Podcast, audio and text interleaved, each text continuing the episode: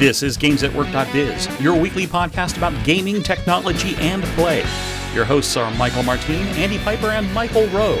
The thoughts and opinions on this podcast are those of the hosts and guests alone and are not the opinions of any organization which they have been, are, or may be affiliated with.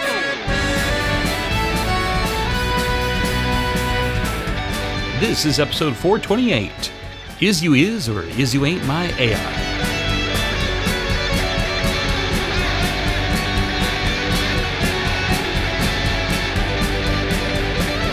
Good evening, good afternoon. It is Friday, and this is Michael Rowe, your co-host at GamesAtWork.biz with my friends and co-hosts, starting with Michael Martin. How are you, Michael? Fantastic. Great to be here and thrilled that uh, Mr. Andy Piper, you're back with us again. Hello, Andy.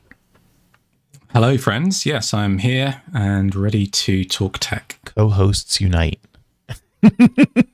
or assemble or something like that. Wonder I don't know. twin Wonder powers. trio powers, triplets.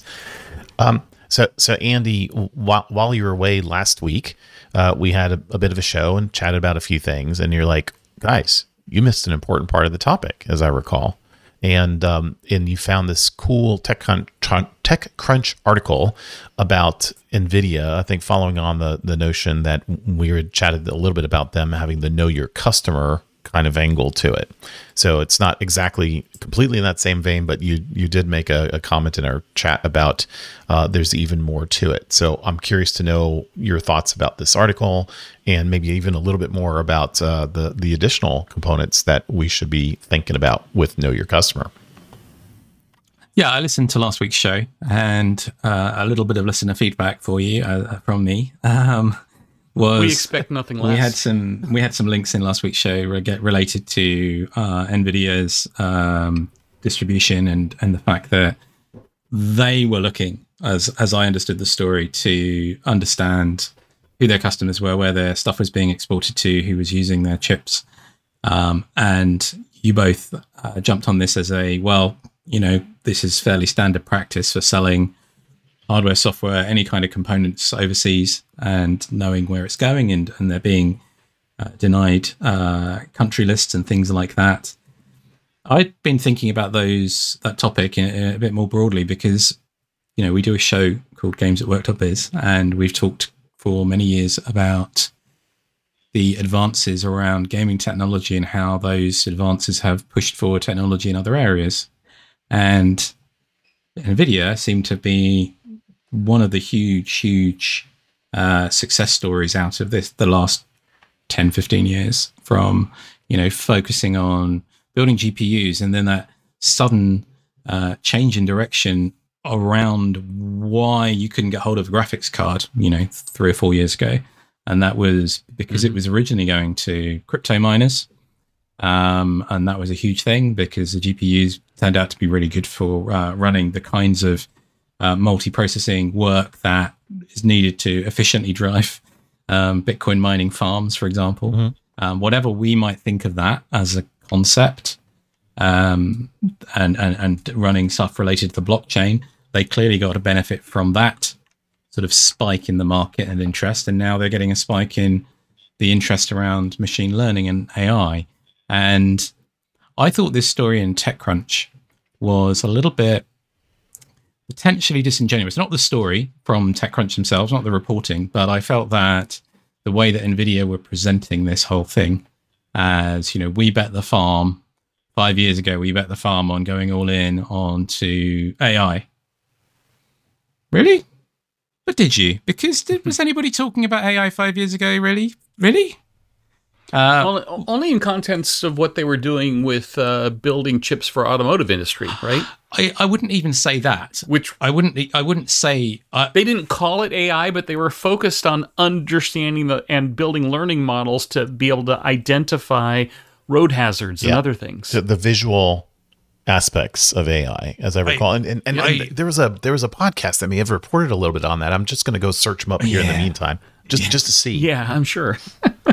but it- but I think Because I remember talking to them at uh, at CES about it. Right. They had these these massive 192 GPU chips that they were building for cars. So I think that the way that they did embrace the stuff that they built and rather than then just continuing to invest in, well, we've got to produce the best graphics cards for gamers, which is arguably where they started out. Um, they've come along. They've been. Um, I don't remember which way around it was. There was the whole um, piece around acquisition of ARM at some point in the last mm-hmm. uh, few years um, that didn't didn't go through, if I remember rightly. Um, and and the, we don't have it in our show notes, but there was a big announcement this week about ARM. There was indeed yes. around their IPO uh, coming soon, um, and who their investors are. Absolutely. So there's some some related stuff here. I just thought that the whole story around Nvidia and the story around what was gaming technology, um, much more cooked squarely focused as gaming technology, expanding to become this much more broadly general compute focus, uh, capable uh, uh, technology was really interesting. And flipping back to the story from last week, yes, of course, it's important under export law to understand where technology is being exported to and how it might be used or misused. But I found that NVIDIA's sort of change in focus very much more. I felt that was much more of a story around um, sort of enterprise understanding of uh, future directions um, than than the way that perhaps it was covered last week. That was just my thought.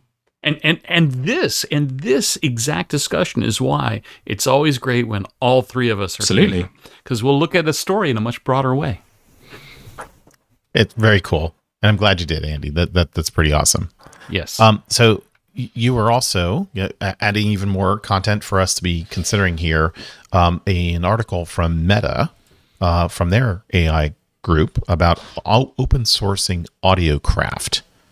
So now, something I have to ask both of you about this is whether or not either of you went ahead and listened to the samples that are about uh, half of the way down the yes. page. Because I think that's yes. really where you start to get some of the magic from this particular story. So, this is a story about uh, Meta, as Michael says, uh, uh, open sourcing some some new things, something called AudioCraft, so generative AI for audio. The idea that you can it's very similar to generative uh, AI for images out of text descriptions. Um, you can say, I want something that sounds like this, contains this, um, and it's going to give you some audio from from that text description, and it's really impressive. I think. Um, yeah. And I think it really is a big uh, leap for uh, people like ourselves potentially, and perhaps we'll even who knows, have some generative segments in future episodes of the show, or indeed in this show. Little, who knows? Little bumpers and little stingers, um, and all those other little audio clips that you have in a in a podcast. So I thought it, it's funny. This was very I, cool. I actually uh, I I heard a story about this uh, earlier this week. I guess it was on Daily Tech News Show, and it was kind of the, the the same thought process. And after spending the last couple of weeks playing around with generative AI models, um, it it really explains what it explains to me is there's these very large models out there right uh, that that can do a lot of different things. But for you to actually make value out of them you need to have very specific tuning or prompting done to generate something that is useful. And so uh, just looking at the way the text prompt is worded tells me that there's probably a tuned version of the, the Llama model that's audio, which is what this article is all about, right? Uh, and it, it, it would be interesting to see how much of that same corpus or large model can be peeled apart in other very unique use cases based off of uh, the tuning and the prompt, prompts that are used in it because I, I, had Llama installed on my machine uh, back about four or five months ago, and I was playing with it and trying to do some code uh, unit test generation for my own code, and it was crap.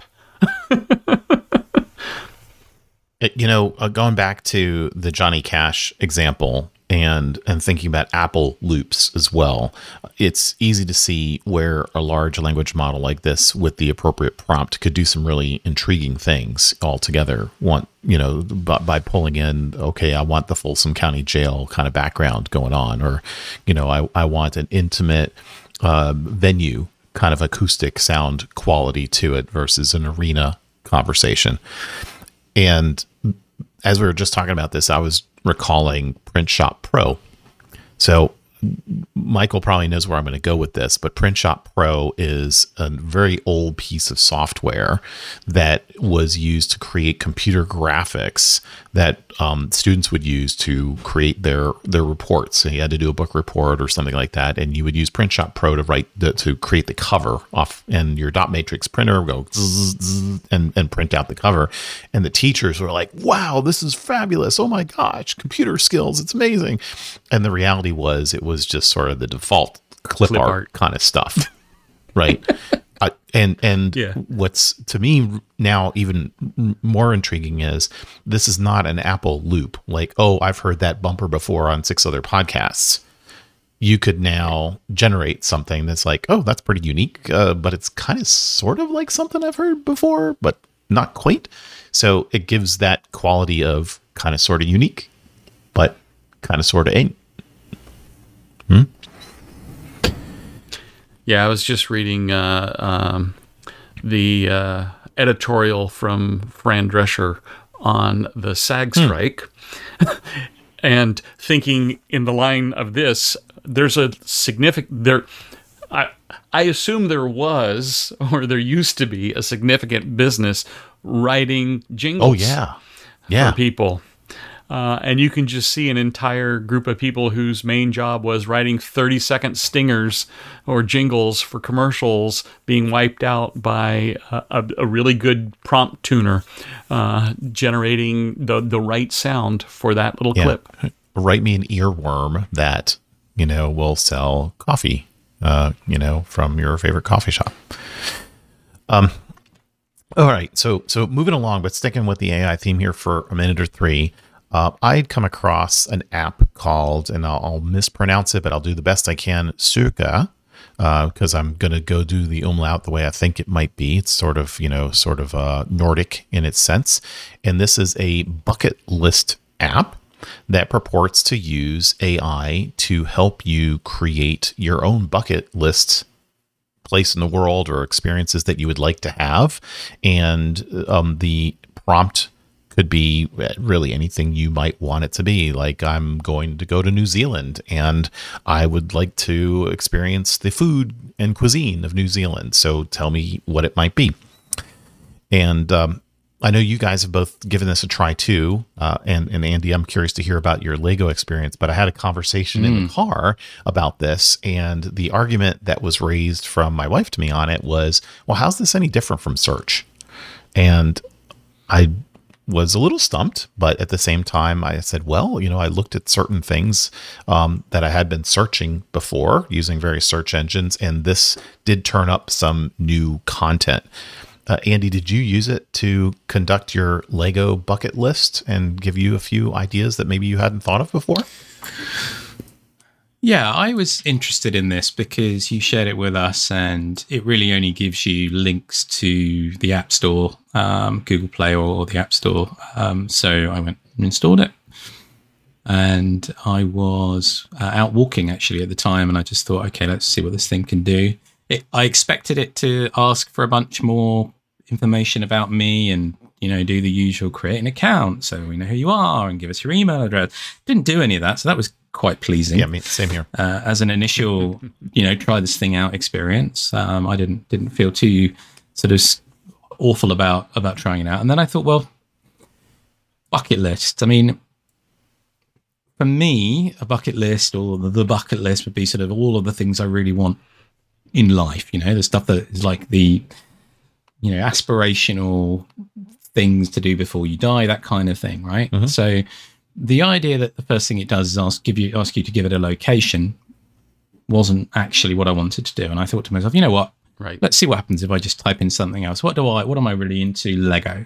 So I typed in Lego and I thought there isn't a place that I know of called Lego. Uh, there's Lego Land, there's Lego Legoland. House, there's there's other things. So it could have just sort of They're taking a billion. decided that it, Yeah. it, it does exactly. It does a Lego movie. interestingly, it, it didn't offer that as an option on the list. Um, it did. Um, it said, "Well, okay, we're going to go and ask our AI if, if it knows what this means, or you know where where this place is." Um, and it didn't stop at that point. It gave me, and I haven't tried it exhaustively. I've literally done it, done this one try with it on this one topic. So I, I could probably stump it and give it a, a, bad search term. But I gave it this thing, and then it came back and said, you know, let's, you know, build a build a Lego city, or uh, what were the, some of the other ones? I'm just scrolling back and looking. Attend a Lego convention, create a custom mosaic, some of these things. And I thought, okay, well, I've done some of these things. or Some of them I haven't done. Some of them would be really cool. So I made a little list. And then as you build your list, it gives you the option to tap or, and add an image, and it will use Unsplash mm-hmm. to find a related image. And then you can say, give it sort of what progress you're at in the in the list. That's as far as I got. But I was intrigued because I didn't find it that compelling as a thing just around places to visit. Mm-hmm. Now, I can totally understand that it's a cool thing to do if you don't know if you are going somewhere and you'd like some, you know, some good examples of things to figure out what to do in a, in a place. And I know both of you tried it locally for your for yourselves, um, but um, it, it, it it kind of pushes itself into a tra- into being a travel app immediately when it could be something quite much broader maybe that's how it will evolve. Right. Um, it does, you know, the, it does have a lot of terminology, iconography related to travel by default. So maybe they started from that perspective, or maybe they ended in that with that focus. But yeah, fun little app. So, haven't haven't done any more with it so far. So I I installed it on my iPad and uh, I answered, "Where are mm-hmm. you?" And so it gave me a, a, bucket list of things to do locally. Okay. Um, and that was interesting. Now, for, for those who might want to try it out, you get five free searches. After that, you're going to pay uh, right. because they're they're obviously using ChatGPT behind the scenes and I was going to say, if you took the the prompt that you see it building and threw it in ChatGPT, would it give you pretty much those same results?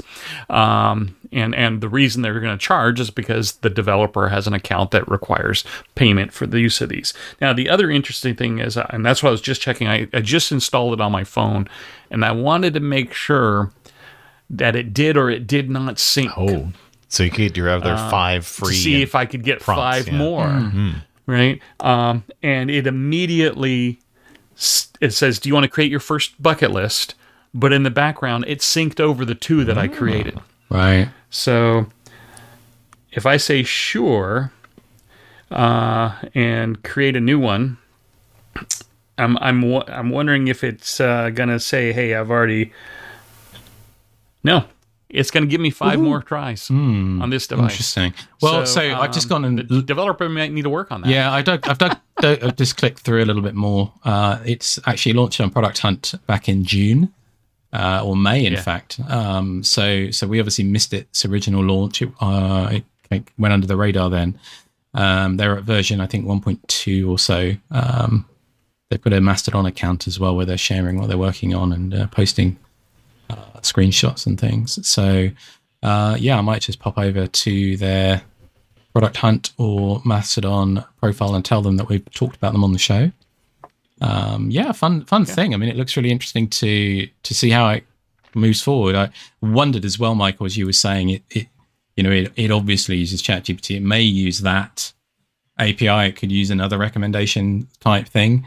Um, they sometimes, you know, in a there isn't. I, I said that there were that it was on Android, and I was completely wrong because it says there are no plans for Android. So I missed. I was mistaken. It's only on the Apple App Store, uh, and I said it was on the Play Store. So rewind by uh, five minutes in the conversation and ignore the thing I said. Um, but uh, no, it, they, so, they haven't so, so come out and said that, that it's ChatGPT on, on. They haven't said that in here, but it may well be. They haven't said no. it. But but if you tell it that you want uh, your bucket list is, is to sing at the Met, uh, it actually gives you a pretty good list there too. Oh, cool. Yeah. I put that in our chat. yeah. So co- cool stuff. I, I I thought you might get a kick out of it, and um, then yeah, I think uh, letting the developer know that we're chatting about it here is a good thing to do too. It's kind of a cool AI instance and has some nice use cases to it. Now, um, we've got a longer article that we don't have time to go through today, but I, I think we had covered this once before about this um, this town of AIs that kind of interact with one another. And it's from a series of uh, scholars from Stanford and I think a couple others that had created essentially a town where the the prompt that started off all the AIs in the town was one of the characters wants mm-hmm. to have a Valentine's Day party. Right. Yeah, we, we, we, we went pretty deep on, on an episode on that one because I remember as a top down kind of 8 bit graphic exactly and they've updated it since then and it's now open source so that's the that's the new news nice so don't know that um, I'll have a chance to go and get the open source version of it and go play with it, but it's an intriguing thing about multiple AIs interacting with one another. And we've got the arXiv documents uh, ready to go for those that you want to deep dive into it. So check it out. Very cool. Um, the the next pair of articles are ones that came across my feeds here um, this past week, and this was an intriguing element of AI and what potentially could go wrong from a generative AI perspective. So I'll set it up here for a moment, and then we'll we'll see where we go with it. So there's an Ars Technica article. There are several on this actually about a, an artist uh, or an author named Jane Friedman who noticed that in Amazon and in Goodreads, there were a bunch of new titles that had showed up under her as the author that she had absolutely nothing to do with writing.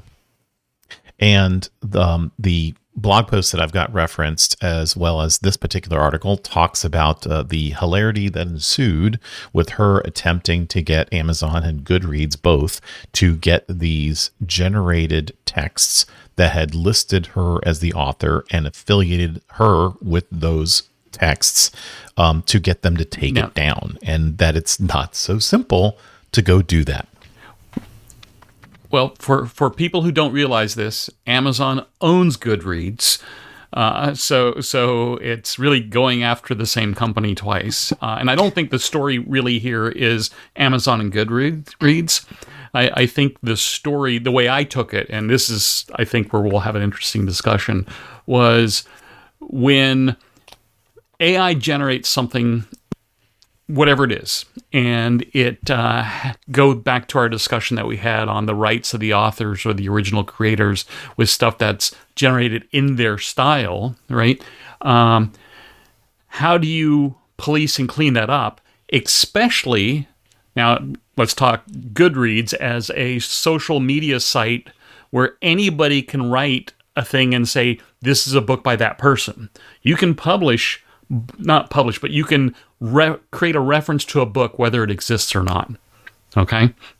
And so there's the whole moderation aspect of, of that I think the real story is here is when you're in an environment where moderation comes into play and something is generated how do you prove a negative which is kind of the amazon angle which is like prove that it isn't you because of trademarks and things of that nature right so so i think there's a lot of different angles that this story can take along um, getting something off the net that shouldn't be there uh, especially when it can be generated en masse through an AI yeah, angle. Yeah, and th- there are a ton of different angles here. And if you misunderstood the way I was setting it up, um, I apologize for that. But uh, Goodreads uses moderators, volunteers, which is yep. different than a uh, com- commercial enterprise like Amazon. And her experiences that she documents, and you can read it were, were less than satisfactory with Amazon actually initially saying, oh, yeah. no, I'm not going to take them down because Amazon makes money when the book gets well, sold. I think someone, I was about to say, I think someone actually created yeah. the book and sold it through exactly. the marketplace, right? So there's, there's, and she didn't get the money there. for the work that she didn't create, but it was still attributed to her, yeah. which is nuts. Yeah.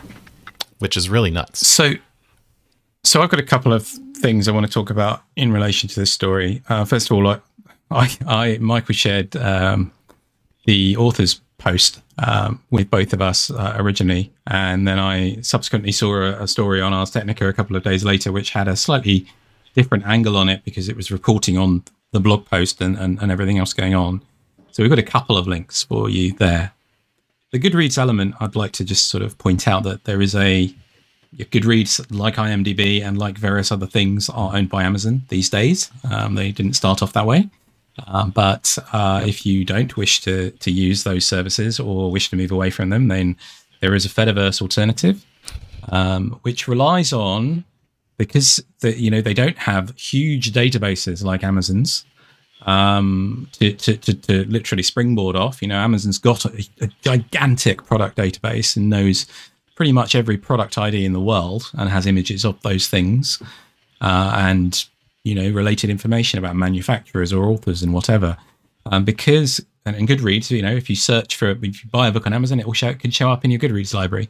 Um, something like BookWyrm um, is going to need you to import your books or, or, or have their own data, smaller databases. So they use uh, other databases of books, open databases of books, and sometimes you need to contribute and add them yourself.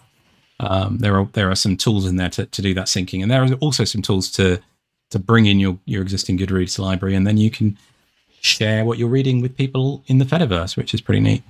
Um, related though to the AI piece, uh, I also saw a story this week um, that, and, and, I think this is a, has been an ongoing narrative over the, the, the, last few weeks where we've been talking about plagiarism and authors being concerned about how their work is being published, shared online, found, reused. And we had that story a few weeks ago where it was specifically about some comedians' content that had been shared sort of on either on the dark web or had been inappropriately shared and ended up in a in a data set for a large language model. Um, there was another thing this week or so that Mike Masnick, who is an awesome author on Techdirt, and uh, it also exists all over the internet on Bluesky and on Mastodon and other places. Uh, he posted a piece on Techdirt this week about how uh, a tool called Prosecraft was taken down this week primarily because a large number of authors dogpiled the person that built this tool years ago that, that he built this tool. Huh. And it was a, an interesting tool because it would do things like giving you numerical analyses of how vivid a book's descriptions were uh, by literally doing some analysis of the text in the book. Uh, how many adverbs are in the book? You know, um, it's got some some got some fun sort of pictures, screenshots in the Techdirt article. How many words are in the book in total, and where that ranks in books in the library? Um, these kind of things. And journalists could then use that data and say, well, this is a long book, or this is a book that is difficult to read potentially, or is written using the, the passive voice, or researchers could use that. Now, what happened uh, on Monday of the week that we're recording, um, so five days ago, uh, August 2023, was a large number of authors over that previous weekend started uh, uh, became aware of this and started complaining to the author that they were, you know, doing this analysis on the work, which is, I believe, meant to be fair use of, of information that's published. Um, the Gizmo- Gizmodo article kind of uh, misunderstood the, the, the fair use uh, uh, piece as well, I believe, or like certainly Mike's uh, analysis. And as a result, the author of this tool uh, has taken it down uh, completely because people were on the internet got upset. So I, in the past, a few weeks ago, did say, well, look, you know, let, we, we should be more aware of where authors' work is being published and how it might be ending up in these deep, difficult to unravel machine learning models because once the to- they're tokenized and those tokens are mixed in with all of the others, it's difficult to sort of individually go and rip all of that out again of, the, of, a, of a big pool of data. Um, there was, in this case, some sort of fear of AI that uh, was was was driving this behavior. The other thing that today made me uh, today's experience with uh, our Soka or Suka tool that we talked about uh, has made me think about is again this use of the term AI. It's not going to go away. We, we are stuck with it because it's passed into into general use uh, in the in the manner that's being used. But I honestly started to think as I was walking down the street today, looking at this tool that my friend Michael had shared with me, generating this list of recommendations uh, based on a on a search term, and I was thinking, well, this is this is an algorithm. It's an algorithm.